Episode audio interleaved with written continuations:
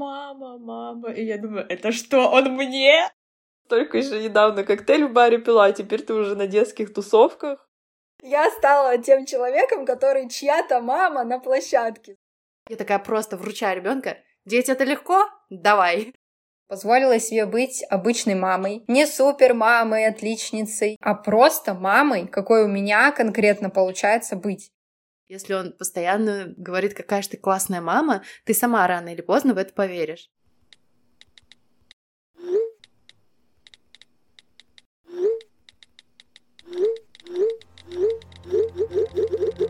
Всем привет! С вами подкаст «Мамский чат», подкаст, где трое молодых мам проходят все трудности и радости материнства в прямом эфире. Меня зовут Лиза, и у меня есть сын Лёша, которому полтора года. Всем привет! Меня зовут Майя, и моей доченьке Евелине один год и два месяца. Всем привет! Меня зовут Настя, и моей доченьке Стеши один год и один месяц. Приятного вам прослушивания!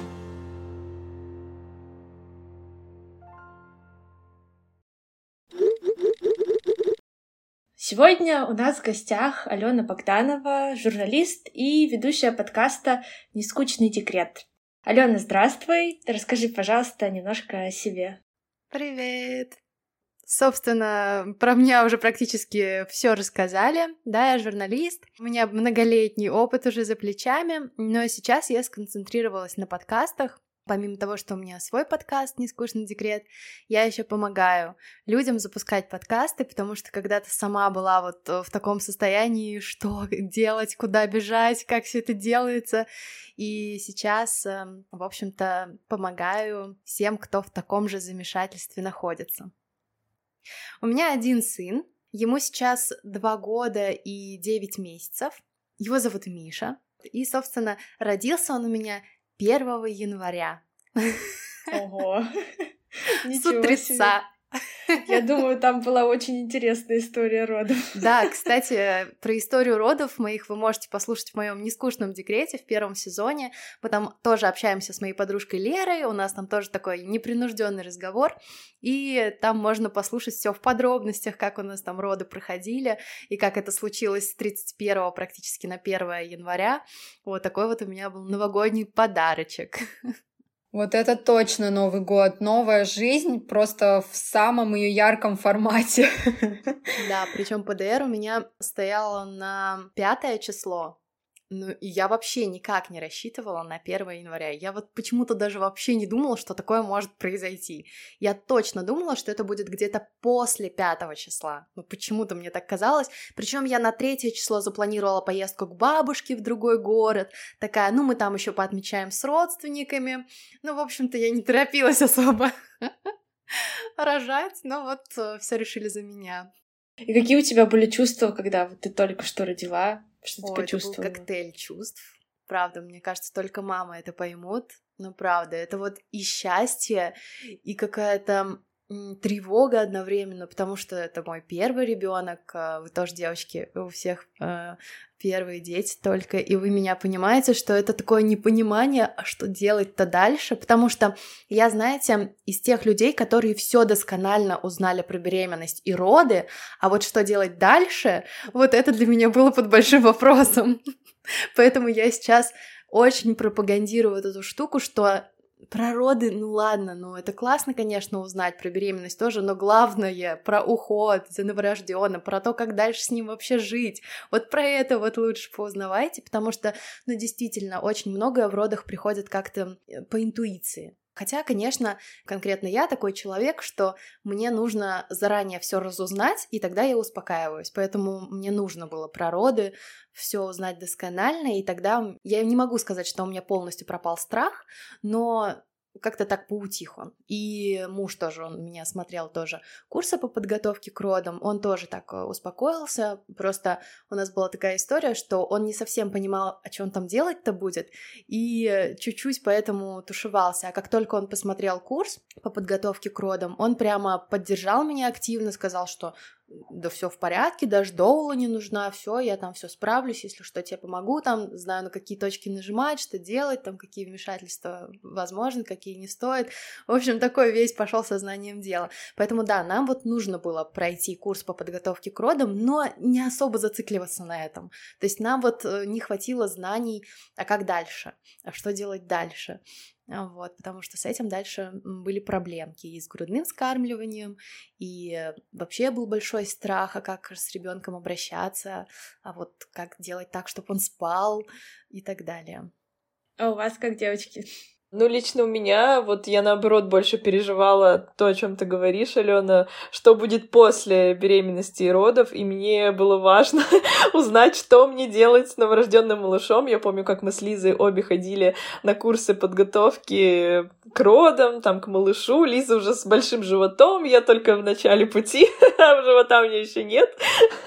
Вообще никто даже, наверное, не понимал, что я беременная, что я вообще какая-то родственница, наверное, кого-то.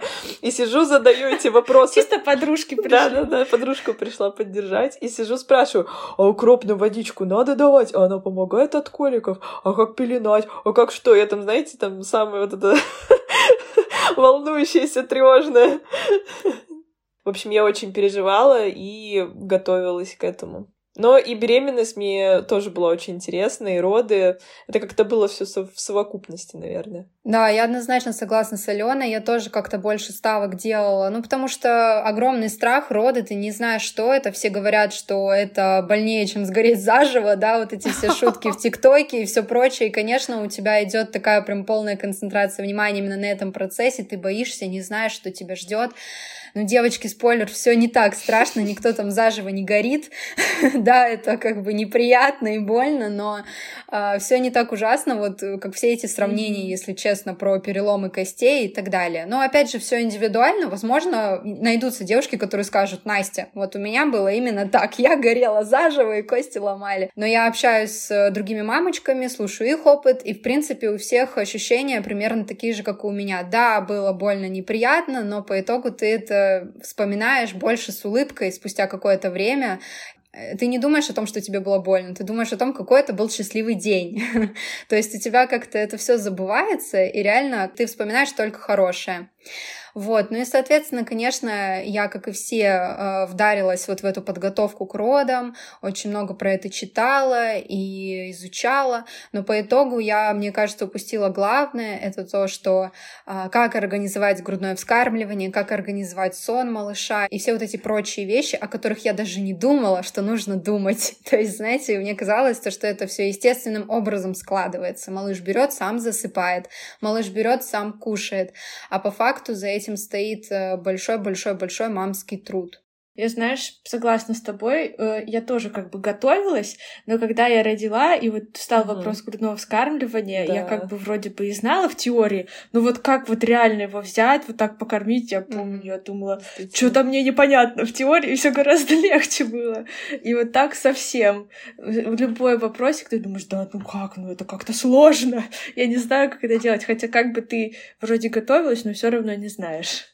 Ну, мы чуть-чуть с вами отошли от темы. Я хотела вас узнать да. именно, именно вот когда вы поняли, что вот вы стали мамой. Вот сразу вам положили ребенка. Когда пришло осознание. Да, положили ребенка, вы поняли, все, я мама. Или вот две полоски увидели и поняли, или там спустя несколько месяцев. Вот когда именно вот этот вот моментик произошел?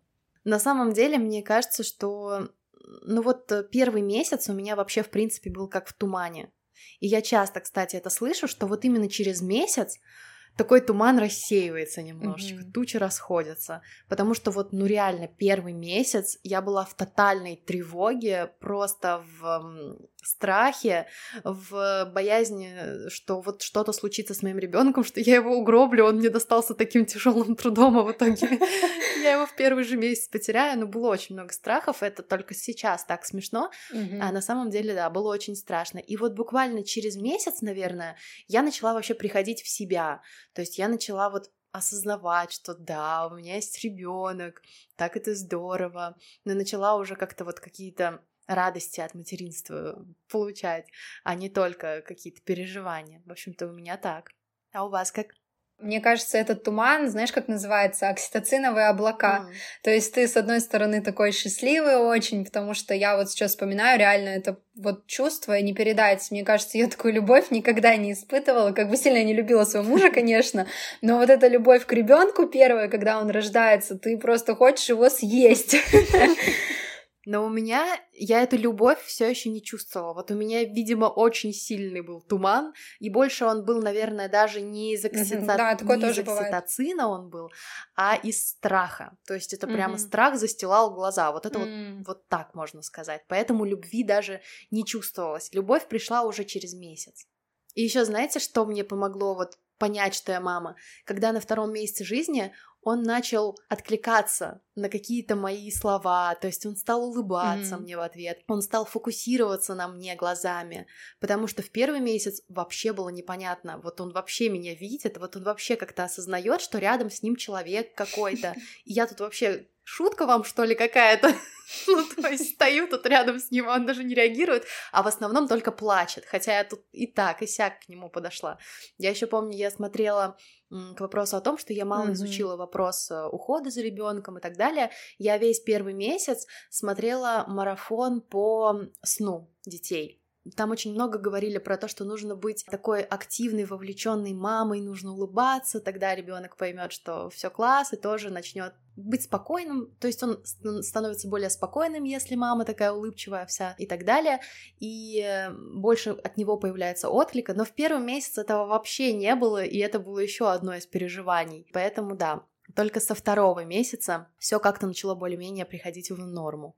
Я бы тоже сказала, что у меня э, сознание пришло где-то после первого месяца, но вот этот первый месяц у меня был не тревожный, а такой, как будто я была в шоке, что я вообще-то уже мама, что вот человечек — это мой.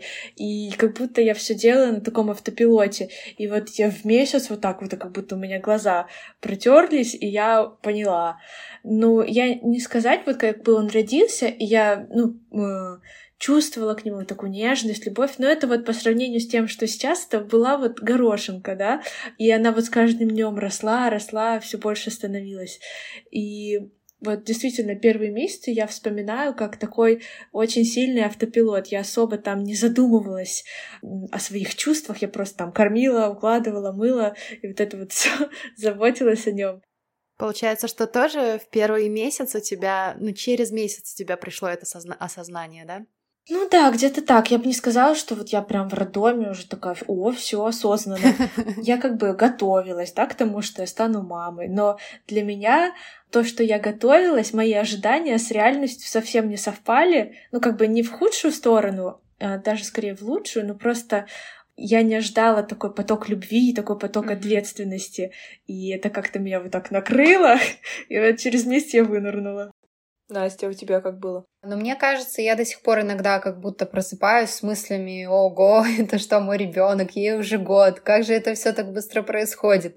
Ну, конечно, первые три месяца были самыми сложными для меня. В эти первые месяцы пришло понимание, что все, мне много что недоступно, как маме из тех вещей, что раньше я могла делать свободно, когда захочу и сколько хочу. Жизнь поменялась совершенно кардинально, и мне кажется, что до того, как у меня появился ребенок, я и представить не могла, как это происходит.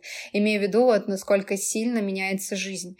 Для меня открылся совершенно другой мир, если честно. Этот мир поменял мировоззрение э, даже. И, конечно, чтобы привыкнуть к этим изменениям, понадобилось время. Это не происходит по щелчку. Что хорошо, так это то, что вот у меня лично не было депрессии, я считаю, что мне хорошо получилось адаптироваться, плюс мне, как мне кажется, повезло со Стешей в том плане, то, что она была довольно-таки спокойная.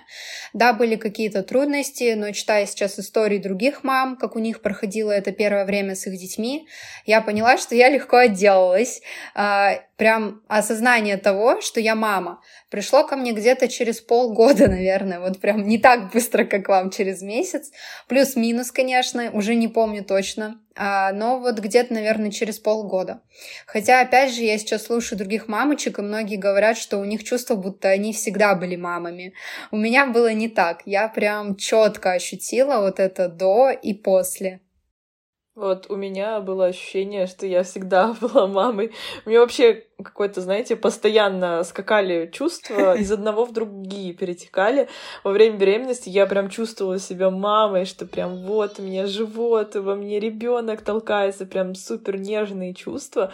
Но когда я родилась, мне не было сложно в плане вот этого ухода за малышом, вот этого всего. Это получалось как-то само собой, взять на ручки, успокоить. Ну вот проблемы с грудным вскармливанием тоже были, но они, в принципе, быстро решились еще в роддоме. Но вот почувствовать себя полноценной мамой я смогла, если честно, вот прям совсем недавно. Наверное, это произошло, когда Эви было месяцев 11 или год. Вот когда она пошла, у меня тоже вот, знаете, случилось, что все, человек со мной ходит за ручку, она все понимает, она в тусовке нашей полноценно, то есть она и до этого, конечно, откликалась, там, ее можно было заинтересовать, но это был какой-то прям супер малышковый период, когда ты там больше заботишься о том, чтобы покормить, уложить спать, помыть, там еще что-то, к врачу отвезти, а сейчас уже какой-то прям ребенок, не малыш, а ребенок, и вместе с этим и ты себя уже ощущаешь прям полноценной мамой, то есть мы там ходим ходим,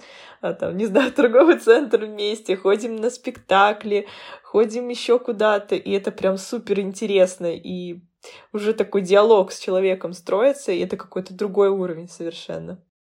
На самом деле, я вот сейчас Майю слушала и поняла, что вот тогда, через месяц, у меня, ну, более-менее а, пришло спокойствие. А вот прямо мамой, да, вот если прям говорить, что я почувствовала себя мамой, когда у меня Миша стал говорить «мама», когда вот он это стал осознанно говорить, обращаясь ко мне. Вот, наверное, тогда уже такое супер осознанное пришло ко мне понимание, что да, вот я мама, раз меня ребенок уже называет мамой, я мама. Но и, кстати, чуть-чуть раньше муж меня очень часто называл мамочка, ну вот, то есть, э, когда, например, он говорил что-то сыну про меня, он меня называл там мамочка, мамочка, и поэтому даже меня сын сейчас чаще называет мамочка, нежели мама. Вот. И да, действительно, когда он стал говорить, и когда он стал обращаться ко мне, тут вот пришло окончательное осознание, что да, все, это со мной, я мать. Ага. Я, кстати, тоже сейчас девочек послушала, что думаю, что я, наверное, тоже переборщила. Ну ладно. Погорячилась. Так. Мне кажется, оно не пришло просто еще к нам. Вот реально, вот я сейчас хотела Алене сказать, что мне кажется, когда вот Стеша мне тоже скажет мама, может, у меня тоже откроется, и я такая, блин, офигеть, мне ребенок мамой называет. И вот тогда я подумаю, вот теперь я точно мама. Вот правда, потому что я так долго думала, когда я поняла вот mm-hmm. над этим вопросом. Мне кажется, я еще до сих пор не поняла, если честно. Ну, знаете, Лёша сейчас так меня обнимает и говорит, мама, мама. И я думаю, это что, он мне? Мне вообще-то 17 там. Да. Ментально, да. Да, вот еще сложно осознать, что ты себя чувствуешь просто там молоткой в расцвете сил, что ты только там, не знаю, с универа выпустилась, только еще недавно коктейль в баре пила, а теперь ты уже на детских тусовках играешь в шарики и такая... И у тебя не состыковка с твоей личностью и личностью мамы какая-то происходит происходит. У вас нет такого? Это для каких-то взрослых вечеринка. Да. Детские тусовки — это вообще, конечно, отдельная песня. Я себя так неловко на них чувствую, потому что я как-то вот действительно еще не поняла, что я вот уже, ну, мама ребенка, которого зовут на дни рождения. А еще, знаете, этот момент на площадке, когда какой-нибудь ребенок говорит, это вот э, ты ее мама, и я такая, чья, кто, кто чья мама? ну, то есть я стала тем человеком, который чья-то мама на площадке, знаете, это тоже такая новая роль. Там сидишь, твой ребенок э, говорит, чей ребенок отобрал лопатку? Ты такая сидишь потом, а, ой, это же мой. Знаете, мне кажется, что тут такая история, что каждый какой-то период ребенка к тебе приходит новое осознание. Ты еще по-новому как-то осознаешь вот это вот родительство. Например, у меня недавно произошло ну, такое вообще серьезная э, такая история переселения моего сына в свою кроватку, потому что он вечно спал с нами, и он был на груди. У нас завершилось ГВ, вот мы с Лизой записывали эпизод про это, и у меня целый сезон подкаста, второй будет этому посвящен. То есть это такое глобальное случилось событие. Скоро мы его переселим вообще в свою комнату. Ну и тут, uh-huh. понимаете, опять новое uh-huh. осознание какое-то пришло, что ого, ничего себе, вот это да. То есть постоянно какой-то рост происходит, и это очень круто. И дальше будут постоянно. Mm-hmm. Он пойдет там в школу, у него появится девушка. Сейчас, кстати, про девушку смешная история. Я тут как-то думала, что это позже начинается, вот эти вот всякие романтические отношения, ну хотя бы лет с пяти. У меня сын уже вовсю обнимается с девочками во дворе, и я начинаю чуть-чуть ревновать. И это новое чувство, понимаете, тоже, э, тоже mm-hmm. новое осознание какое-то приходит, что ого, и вот так вот можно себя чувствовать, когда ты мама, потому что мама это такое многогранное что-то такое понятие, и каждый раз в зависимости от того, что происходит с твоим ребенком, ты по-новому mm-hmm. себя ощущаешь в этой роли. У меня аж мурашки побежали сейчас. Я согласна с тобой на сто процентов. Я чувствую все то же самое и точно так же ощущаю все эти переходы. А, Причем иногда это очень резкие переходы. У нас также было, когда Стеша укачивалась только на руках, и потом резко в один день она стала засыпать просто лежа со мной. Ну и просто представляешь, как а, это сильно изменило мою жизнь, изменило и вылечило мою спину и повлияло на мою психику положительно, потому что стало намного легче и в этом плане тоже произошли изменения. И, конечно, а, было чувство, что как будто она повзрослела, и ей стала я меньше нужна. То есть вот такое было ощущение. А у меня постоянное ощущение, что я не успеваю, что ребенок слишком быстро растет, а я такая каждый раз, что уже, что уже, у меня постоянно вот это, неужели этот период уже наступил? Как? В смысле, я еще не готова, а ребенок взрослеет, и ты ничего не можешь с этим сделать. Мне кажется, вот такие родители, как ты, моя, чаще всего решаются быстрее на второго, чтобы прочувствовать уже со вторым э, все вот эти вот поподробнее как бы моментики прожить. Ой, Майя уже готова. Ты прям супер считала. Майя у нас уже готова. Мы, у нас уже был выпуск про то, когда за вторым, и Майя там делилась, что она у нас все следующая на очереди за вторым. Ого, класс. Ну что, давайте перейдем к следующему вопросу. Трудно ли вам было принять и осознать то, что ваша жизнь вот одномоментно изменилась, и что теперь вы всегда зависите от маленького человечка, и все свои действия и решения нужно подстраивать прежде всего под него? Просто я спрашиваю этот вопрос, потому что как-то вот э, мне было трудновато как я уже сказала раньше, чуть-чуть э, не ожидала от себя того, что мне будет вот так сложно осознать, что вот я уже не могу просто взять и пойти там погулять вечером, да, мне нужно уложить его спать, договориться, и вот что моя жизнь вообще уже никогда не будет прежней, что я теперь всегда должна опираться сначала на то, как я позабочусь о сыне, что мне делать. Я на самом деле грустила некоторое время из-за этого, и что работать я теперь не смогу так же полноценно, потому что мне там придется сначала декрет отсидеть, потом... Сидеть. Срок!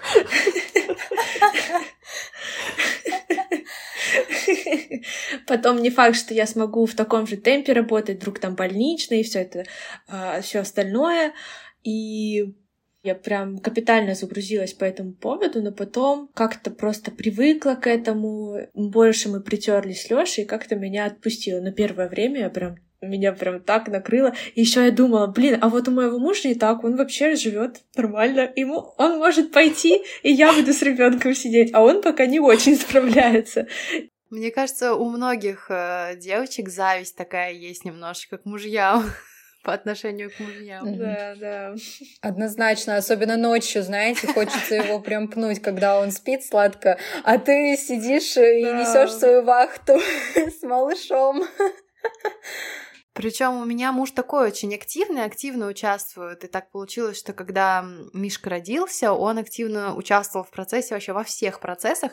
Но у меня почему-то у самой было такое состояние, что точнее не состояние, было такое представление о том, что ну вот я mm. мать, я должна вставать ночью, да. я должна успокаивать, я должна Жиза. подгузник. И просто в один момент, вот в этом вот тумане вот э, первого месяца, я просто поняла, что я каждую ночь жду как войну.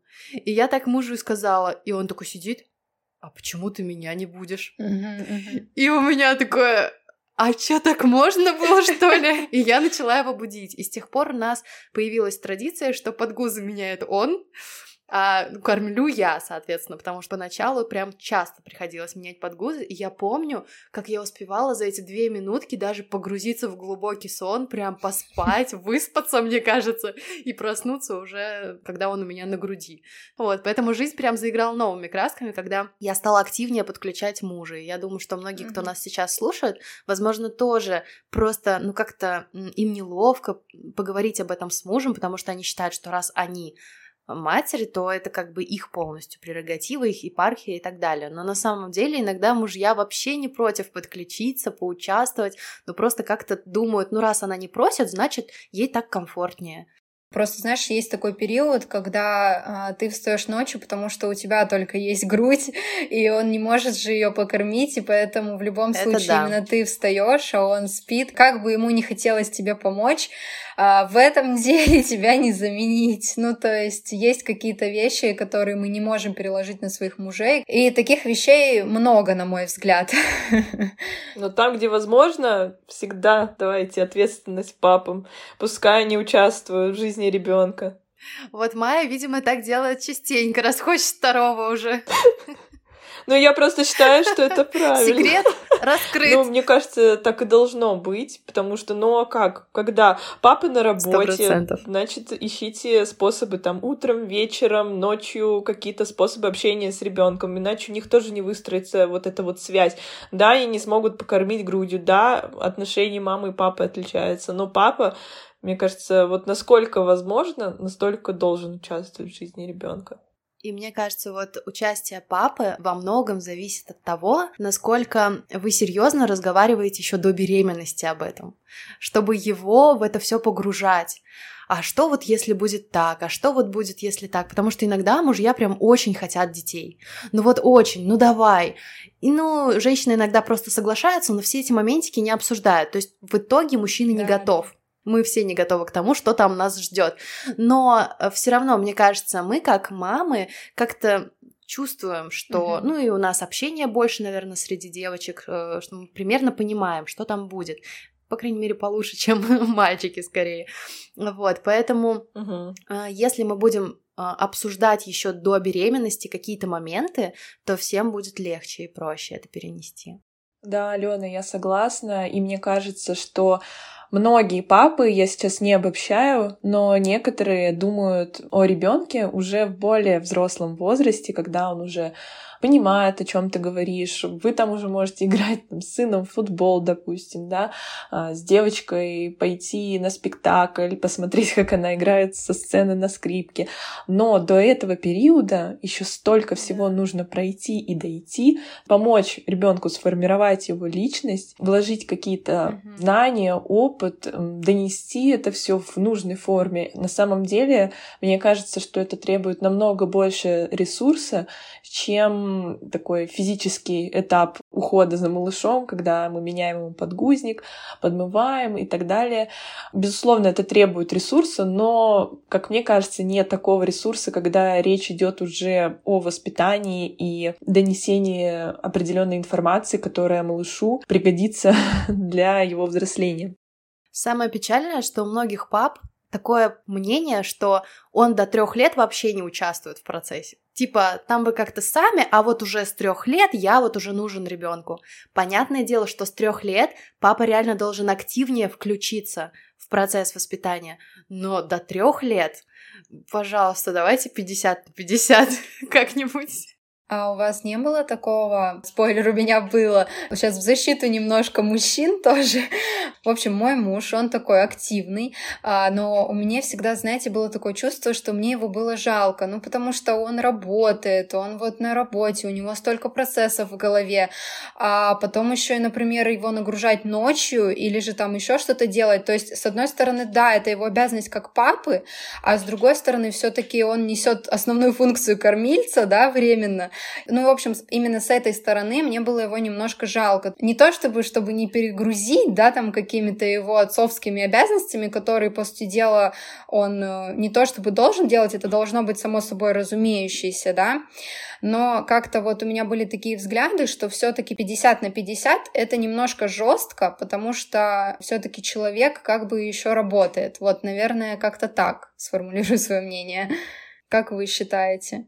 Да, я тебя понимаю, о чем ты говоришь, и у меня иногда возникает такое в голове, что типа, блин, он работает. Я тут понимаю сразу, что чувство жалости вообще это не самое лучшее чувство к своему любимому мужчине, и я просто вижу, как он кайфует от общения с ребенком на самом-то деле. И э, еще меня спасает то, что вот как раз-таки в обсуждениях э, до еще беременности муж занимал очень активную позицию, он постоянно меня успокаивал, я вечно у нас такая сомневающаяся в семье, типа, а вот что если вот это будет, а вот как же мы с этим справимся? Он такой, да дети это легко, да все будет класс. И вот это вот лейтмотив нашей жизни, дети это легко. И постоянно, когда я уже вся закипаю, я такая просто вручаю ребенка, Дети, это легко? Давай.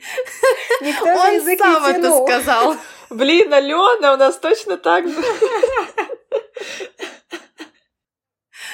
Вот, поэтому меня спасает, э, собственно, mm-hmm. его mm-hmm. позиция, что вот он весь такой на лайте, на расслабоне, он просто такой у меня человек, если он что-то сказал, то он как бы уже не может от этого отказаться, он такой человек слова. Все, он один раз сказал, что дети это легко, вот как бы потом не будет тяжело ему, он не покажет виду, он этого не покажет, поэтому мне в этом плане повезло. Mm-hmm. Mm-hmm. И еще, мне кажется, есть такой момент сравнения мужчин работы и ребенка. Тоже не обобщаю, не обесцениваю абсолютно, mm-hmm. что работать это тоже, безусловно, тяжело, там свои стрессы, свои сложности. Но мне кажется, это не всегда сравнимо с воспитыванием ребенка, с декретом. потому что на работе ты отработал условно, да, свои положенные часы, выполнил задачи, и выходя с работы, ты можешь какое-то время не думать о своих задачах, а ребенок это 24 на 7.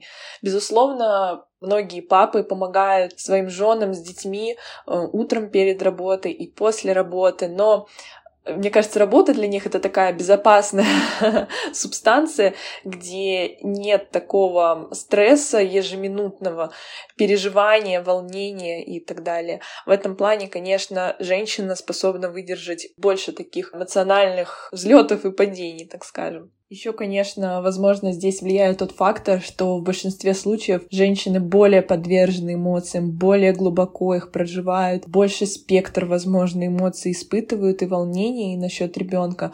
У них это происходит как-то по-другому. А у мужчин по-своему. Это не говорит о том, что они не переживают за ребенка, не волнуются, но у них это происходит чуть-чуть по-другому. И в этом плане женщина может быть как и сильнее выдерживать эмоции, но с другой стороны, она глубже их проживает, на мой взгляд. Ну, давайте вернемся к вопросу. Вопрос, значит, был в чем у нас?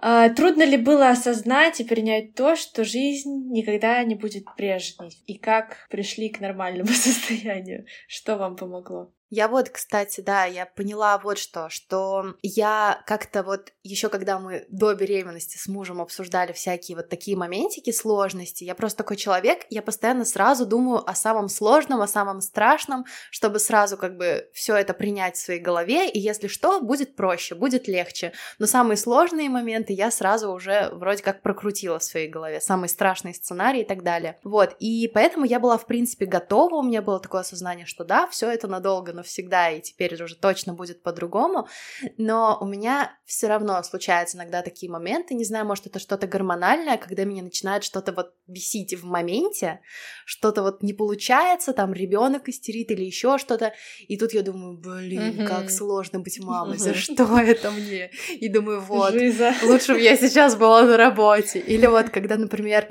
не получается встроить какие-то свои встречи, созвоны, запись подкастов, потому да. что я сейчас мама, потому что мне надо его забирать из садика, блин. Вот эти вот моменты. Я хочу делать другое. Да, да, да. И вот иногда у меня просто какой-то протест такой внутренний просыпается, а потом я такая да, его да, забираю да. в садик, он такой сладкий, да. такой, мамочка, я такая, ну и эти подкасты, и ладно, и отпускает как-то.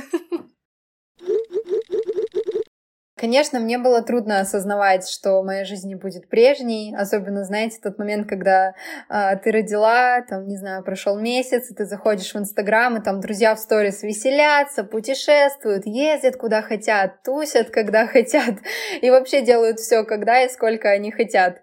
И, конечно, в этот момент становится грустно, что ты так не можешь взять, сорваться и делать то, что ты хочешь. Но я для себя решила не погружаться в эти чувства грусти, потому что в эти моменты кажется, что ты ставишь на себе какой-то крест, что все в твоей жизни больше не будет веселья, легкости, свободы, какая была до. А на самом деле это только в моменте сложно, и поэтому кажется, что все тлен, Особенно если ты два месяца спишь по 4 часа, конечно, накопленная усталость э, начинает гонять внутри какие-то супер негативные мысли. Но я очень быстро пришла к той мысли, что если я буду погружаться в это состояние, то ничего хорошего со мной не будет. Начала смотреть на все с другой стороны. Во-первых, я очень рада быть мамой и счастлива иметь дочь. И самое главное, я очень благодарна за это, что я смогла стать мамой. Во-вторых, я приняла тот факт, что а, все эти мысли — это отчасти иллюзия, что жизнь кончена и все будет плохо. На самом деле дети в первый год жизни так быстро растут, и, конечно, появляется больше свободы, и а, каждый период он по-новому дает все больше и больше свободы в твоей жизни. Я до сих пор помню момент, когда Стеше было 7-8 месяцев, и у нее сменился режим. Она стала уходить в ночь намного позже, в общем, так вышло, что я впервые за 7-8 месяцев увидела ночной город. До этого в это время я всегда была дома и укладывала ребенка. И после отбоя отлучиться куда-то в это время было нереально даже на час. Она очень часто просыпалась. Честно, а, не думала, что когда-то меня впечатлит просто ночной город. Мы еще жили за городом, и, соответственно, когда я увидела ночной город, это, знаете, как будто я немножко из изоляции какой-то выбралась. В общем, взрослением Стеши у меня появлялось все больше и больше свободы, и сейчас, когда Стеши больше года, я даже не знаю вещей, которые я не могла бы себе позволить как мама. Разве что уехать куда-то на долгий срок. Но все равно сейчас не совсем так, как раньше. Ты как бы их можешь позволить, но тебе предварительно надо там договориться, кто посидит, там, приготовить поесть. Да, но эти вещи хотя бы возможны, потому что что-то вначале ну, да. было вообще невозможно, и реально было ощущение, что так будет всегда. А вообще, мне кажется, что еще материнство иногда не только забирает у нас какие-то возможности, но и дает.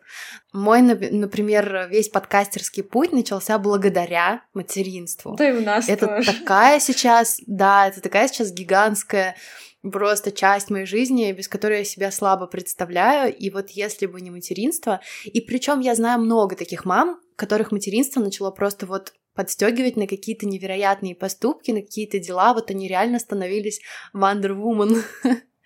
Вот. Ну, это правда. Ощущение, что в тебе рождается какая-то сила, и тебе эту силу нужно куда-то направить.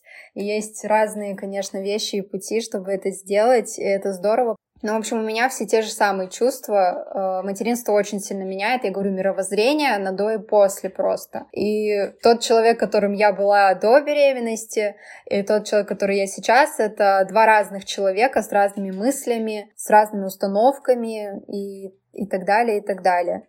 Мне кажется, еще материнство, ну лично мне, я думаю, вам тоже помогает прийти во взрослую позицию, когда ты понимаешь, что от тебя очень много зависит. Mm-hmm. Вот это вот я не могу, у меня не получается, yeah. это вообще во всех вопросах как-то вот уходит. Да, ты, ты не можешь не мочь. Либо ты, либо никто. Да, да. И ты начинаешь придумывать что-то, ты начинаешь э, экспериментировать, ты реально становишься взрослым во всех смыслах этого слова. И да. поэтому, мне кажется, вот многие женщины становятся такими крутыми, mm-hmm. потому что они берут за всю ответственность. Ну, конечно, делят иногда эту ответственность с мужьями, но во многом mm-hmm. вот эти моменты, когда, блин, что мне делать? Э, мне, у меня тут запись подкаста, а тут вот ребенок, что сделать? Ты сразу становишься такой взрослый в этот момент. Хоть это так смешно сейчас, да, вот на этом примере, но бывают более серьезные ситуации, когда нужно принять взрослое решение, и материнство очень этому учит. По крайней мере, меня оно научило а, это делать. Это очень круто.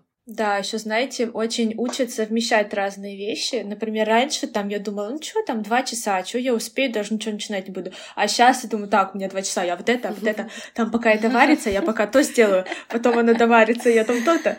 И реально так много дел умеешь делать одновременно, и неплохо.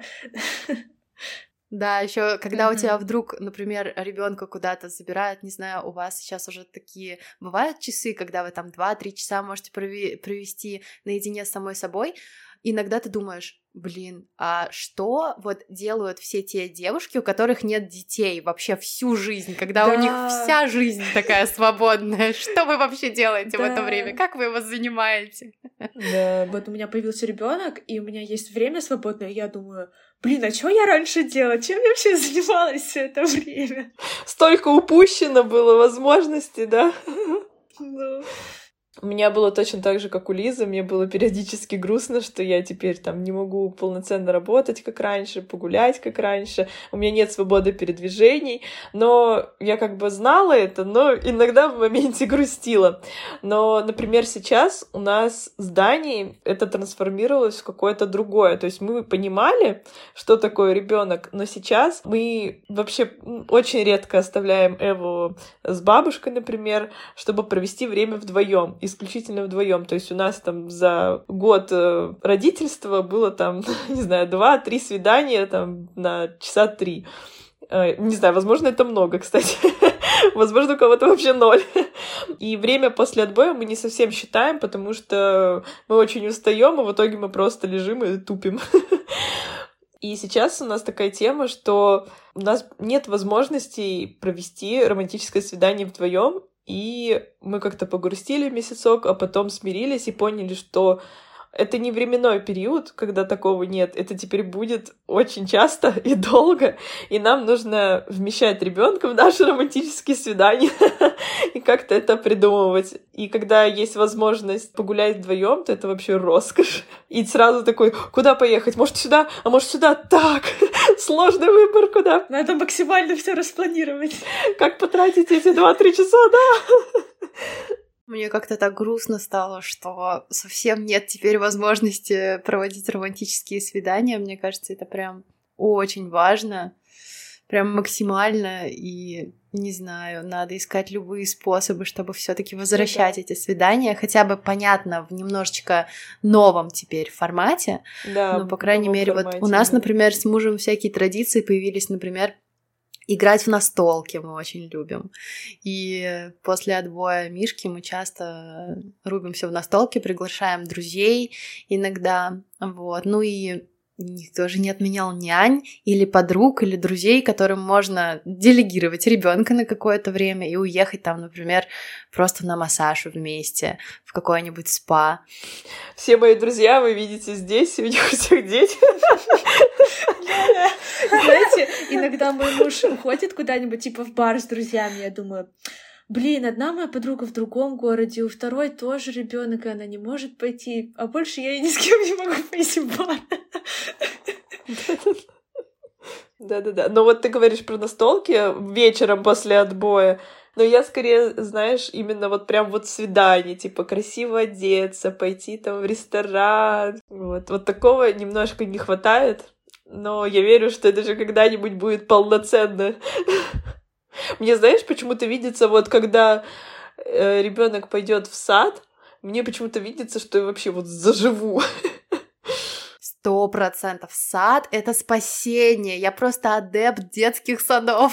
Хотя раньше мне казалось, что я свою кровиночку какой-то воспитал ни за что. Но теперь я просто спасибо, святая женщина, что вы есть. Молишься на нее. Точно. Блин, а я как представлю, что вот эта вот адаптация 100 болезней в месяц, у меня мурашки похожи. Алена, а ты, кстати, про русский садик тоже так считаешь? Ну, то есть в России бы тоже бы отдала с удовольствием? Или вот ты конкретно сейчас про Германию говоришь, что туда без проблем? Все зависит от садика. Разные садики бывают, разные воспитатели бывают, и я думаю, что все-таки я бы не рассматривала uh-huh. бесплатный садик, потому что, ну, все-таки там, по крайней мере, очень много детей. Вот хотя бы из-за этого я бы не стала отдавать Мишку в такой сад. Вот, хотя не буду зарекаться, мы скоро, скорее всего, вернемся в Россию и uh-huh, там посмотрим, uh-huh. как будет у нас там. Возможно, нам подвернется такой муниципальный садик, а может быть, мы вообще как-то перейдем на нянь. Uh-huh. Ну, то есть мы будем как-то там вообще по-новому строить нашу жизнь. Здесь у нас сейчас э, садик такой очень там мало, мало детей, буквально 5-6 человек, uh-huh. поэтому ну, тут мне все, в принципе, нравится. Конечно, есть всякие нюансы, конечно, нужно иногда разговаривать с воспитательницей, конечно, нужно решать какие-то вопросы. Это тоже все про взрослую позицию, про то, что нужно иногда иметь смелость что-то сказать человеку другому и так далее. Мне с этим тоже непросто. Я такой человек стеснительный, смущающийся uh-huh. и не всегда готова отстаивать свои права. Но вот, кстати, еще один момент, чему меня научило материнство, это вот реально отстаивать свои права и права своего ребенка. Ну, если, например, я раньше кто-то там вперед меня в очереди прошел, я бы спустила это на тормоза, то сейчас я там с ребенком, с ребенком, с ребенком вся в мыле. Ты куда? То есть мне уже проще как-то заявить о том, что это вообще-то неправильно вы сейчас сделали. Это Лиза неделю назад. Реально, у меня была буквально такая ситуация. Я тоже раньше очень стеснялась, а мы были в поликлинике, и мужчина перед нами полез. И я так разозлилась, мы чуть-чуть с ним поругались. В итоге я пошла в свою очередь. Что значит только спросить? Да-да-да. Мне как-то даже в очереди сказали, детей надо дома Это оставлять. потрясающе. Ну, вы понимаете, что там потом был разнос.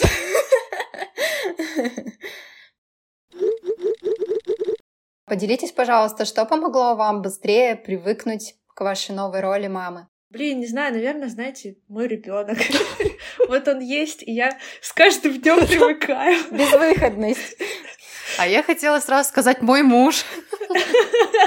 Ну, наверное, они оба, конечно. А как муж помогал, расскажи. Ну вот я говорю, он такой сразу, еще мы не были беременными, он уже такой, да, все, дети, это легко, все классно, такой весь умеет, все знает, как будто он там уже пятерых воспитал, и это как-то мне помогало всегда, э, и меняло меня тоже, потому что я так на него смотрю, вроде он такой уверенный, и я становлюсь так более уверенной, и он в меня верит, что очень важно, то есть очень важно, какими глазами на тебя смотрит отец твоего ребенка, если он постоянно говорит, какая же ты классная мама, ты сама рано или поздно в это поверишь. Блин, Алена, я тебя так понимаю, вот если бы не поддержка Дани, моего мужа, и просто вообще это было бы в разы тяжелее все это справляться со всем. Настя, у тебя что помогло быстрее привыкнуть? Ну, во-первых, знаете, я стала проще относиться к материнству. Это тоже пришло со временем. То есть, как у Алены, у меня тоже было множество тревог. А как же один процесс, а как же второй процесс? А вот она у меня не поползла, а вот она у меня это не сделала, а вот она поползла, ну, по-партизански, а так не нужно долго ползать. И, в общем, знаете, очень много тревог. А, но я стала, говорю еще раз, проще относиться к материнству. Позволила себе быть обычной мамой. Не супер мамой, отличницей, не ленивой мамой, не еще какой-то мамой, а просто мамой, какой у меня конкретно получается быть. А что тебе помогло стать такой? Потому что, мне кажется, многие девчонки сейчас слушают и думают, блин, а как же такой стать? Что тебе помогло стать такой? Просто понять, что вам ничего и никому не нужно доказывать, что вы однозначно, как мы говорим в конце каждого выпуска, что вы однозначно самая лучшая мама для своего малыша, и вам для этого не нужны никакие доказательства, и не нужно вам определенным образом для этого что-то делать, определенным образом как-то выглядеть, определенным образом говорить и все прочее. То есть никому ничего не должны. Все. Если есть какие-то со своей стороны, да, у многих э, такой синдром отличника, что вот у меня меня все должно быть четко, и к ребенку тоже, да, это все перетекает, что и в материнстве тоже должно быть все идеально. А, но просто еще помогло то, что в материнстве вообще не бывает чего-то четкого. Это всегда о спонтанности, это всегда о чем-то неожиданном, о том, что ты не ожидала, как ты не представляла, что может быть, а так произошло. И поэтому, наверное, все эти случаи научили меня тому, что материнство это неожиданность, и ты ничего не спланируешь, не воспитаешь ребенка так, как ты хочешь на сто процентов, не сделаешь его таким, каким ты хочешь, чтобы он был на сто процентов. И, в общем, от тебя ничего не зависит по большому счету. Ну, конечно, это я сейчас очень грубо сказала. Да, мы как родители несем огромный вклад, это все понятно. Но я вот э, с другой стороны имела в виду. Я согласна с Настей. Да, да, нужно снизить важность сто процентов, потому что иногда нам кажется, что вот мы прям главные люди, вот от нас только все зависит, какие там дальше травмы да, ребенок да. будет обсуждать у психолога. Нет, на самом деле да, и без да. нас у него там найдется целый ворох проблем, а нам нужно просто отпустить угу. ситуацию и просто любить. Вот и все. И по поводу тревог, что ты делаешь что-то не так, мне кажется, каждая мама старается своему ребенку сделать как можно лучше. Так что не стоит волноваться, что вы как-то навредите. Вы же понимаете, что вы делаете. И даже если вы что-то сделали не так, как правильно, то ничего страшного. Просто вы так чувствуете и делаете, как считаете нужным и важным вашему ребенку. Угу. Ну а если что-то уж пере, перегнули палку, никогда не поздно попросить у ребенка прощения просто сказать, что мама сейчас поступила очень неп- неправильно, прости меня. Мне mm-hmm. это часто помогает. Ребенок понимает, как, как раз-таки на моем примере, что делать хорошо, что делать плохо, и что самое интересное, что даже если ты накосячил, всегда классно извиниться, признаться, что ты в чем-то не прав, и это так сразу, ну, как-то развязывает руки, сразу ты становишься такой свободный, спокойный и не думаешь, господи, а как сейчас сделать правильно? Ты как-то просто живешь жизнь и спокойно начинаешь более спокойно существовать, дышать, и ребенку от этого спокойно, потому что, ну, спокойная мама, спокойный ребенок, как ни крути. Вот, Алена, я только недавно тоже к этому пришла. Вот я была такая же тревожная, как Настя. И на самом деле, мне кажется, универсального способа, как дойти до этого состояния, не существует. Мне кажется, но э, у всех по-разному в разное время приходит. Э, то есть это очень много самокопания в себе, это очень много вскрытия своих личных проблем, именно вот этого своего маленького ребенка, обнимаешь, принимаешь, и только потом выступает вот этот твой взрослый ребенок, взрослая позиция, и ты все осознаешь. И это происходит вот вообще вот не по щелчку пальцев, а это очень надо вот с собой, со своей головой долго работать. Да, Майя, тоже с тобой согласна. Я еще стала задумываться тоже о том, как сильно изменило меня материнство, о своих каких-то внутренних моментах, то есть о своих проблемах, да, каких-то психологических травмах и так далее, и так далее. И также одно из осознаний — это то, что нужно воспитывать себя в первую очередь, а ребенок, он берет пример, он в любом случае скопирует с нас. Даже если вы там будете ему говорить всю жизнь, а, не знаю, веди здоровый образ жизни, но при этом сами будете там а, хомячить бургеры, да, или там еще что-то такое делать, делать. Понятно, это могут быть какие-то исключительные случаи, даже если вы ведете здоровый образ жизни, но все-таки, да, я сейчас, ну, обобщаю, что если вы так говорите, значит, и показываете это ребенку. И вот этот пример, он больше ему покажет, чем ваши слова. То есть я считаю, что воспитывать нужно себя в первую очередь, а малыш, он воспитается на основе того, как вы воспитаете себя. Подписываюсь под каждым словом. Ну что, девочки, давайте, наверное, уже заканчивать этот выпуск. Мне кажется, классно поболтали с вами. Да, спасибо большое, что пригласили. Было очень приятно стать частью вашего уютного такого мамского сообщества. И приглашайте еще, я с удовольствием приду. Спасибо большое, Алена, что пришла. Мы были очень рады. Дорогие слушатели, спасибо, что послушали этот выпуск до конца. Рождение ребенка это очень большое событие в жизни, и, несомненно, незамеченным оно пройти не может. Первые месяцы жизни малыша одни из самых трудных, как с физической точки зрения, так и с моральной, и иногда просто не бываешь готова к тому, какое родительство на самом деле, сколько бы ты не готовилась к этому. Поэтому надеемся, что этот выпуск поддержит вас и напомнит, что вы такая не одна. Пожалуйста, не забывайте подписываться на наш подкаст и на наш телеграм-канал, а также наши другие соцсети, которые вы найдете в описании к этому выпуску. А также ставьте оценки и оставляйте отзывы и комментарии. Ссылку на нашу другую гостью Алену мы оставим также в описании. Также, дорогие слушатели, теперь, если вы хотите поддержать наш проект, наш подкаст, вы можете подарить нам любую сумму. Ссылка для перечисления доната находится в описании. Спасибо вам! И помните, что вы самая лучшая мама для своего малыша. Пока. Пока.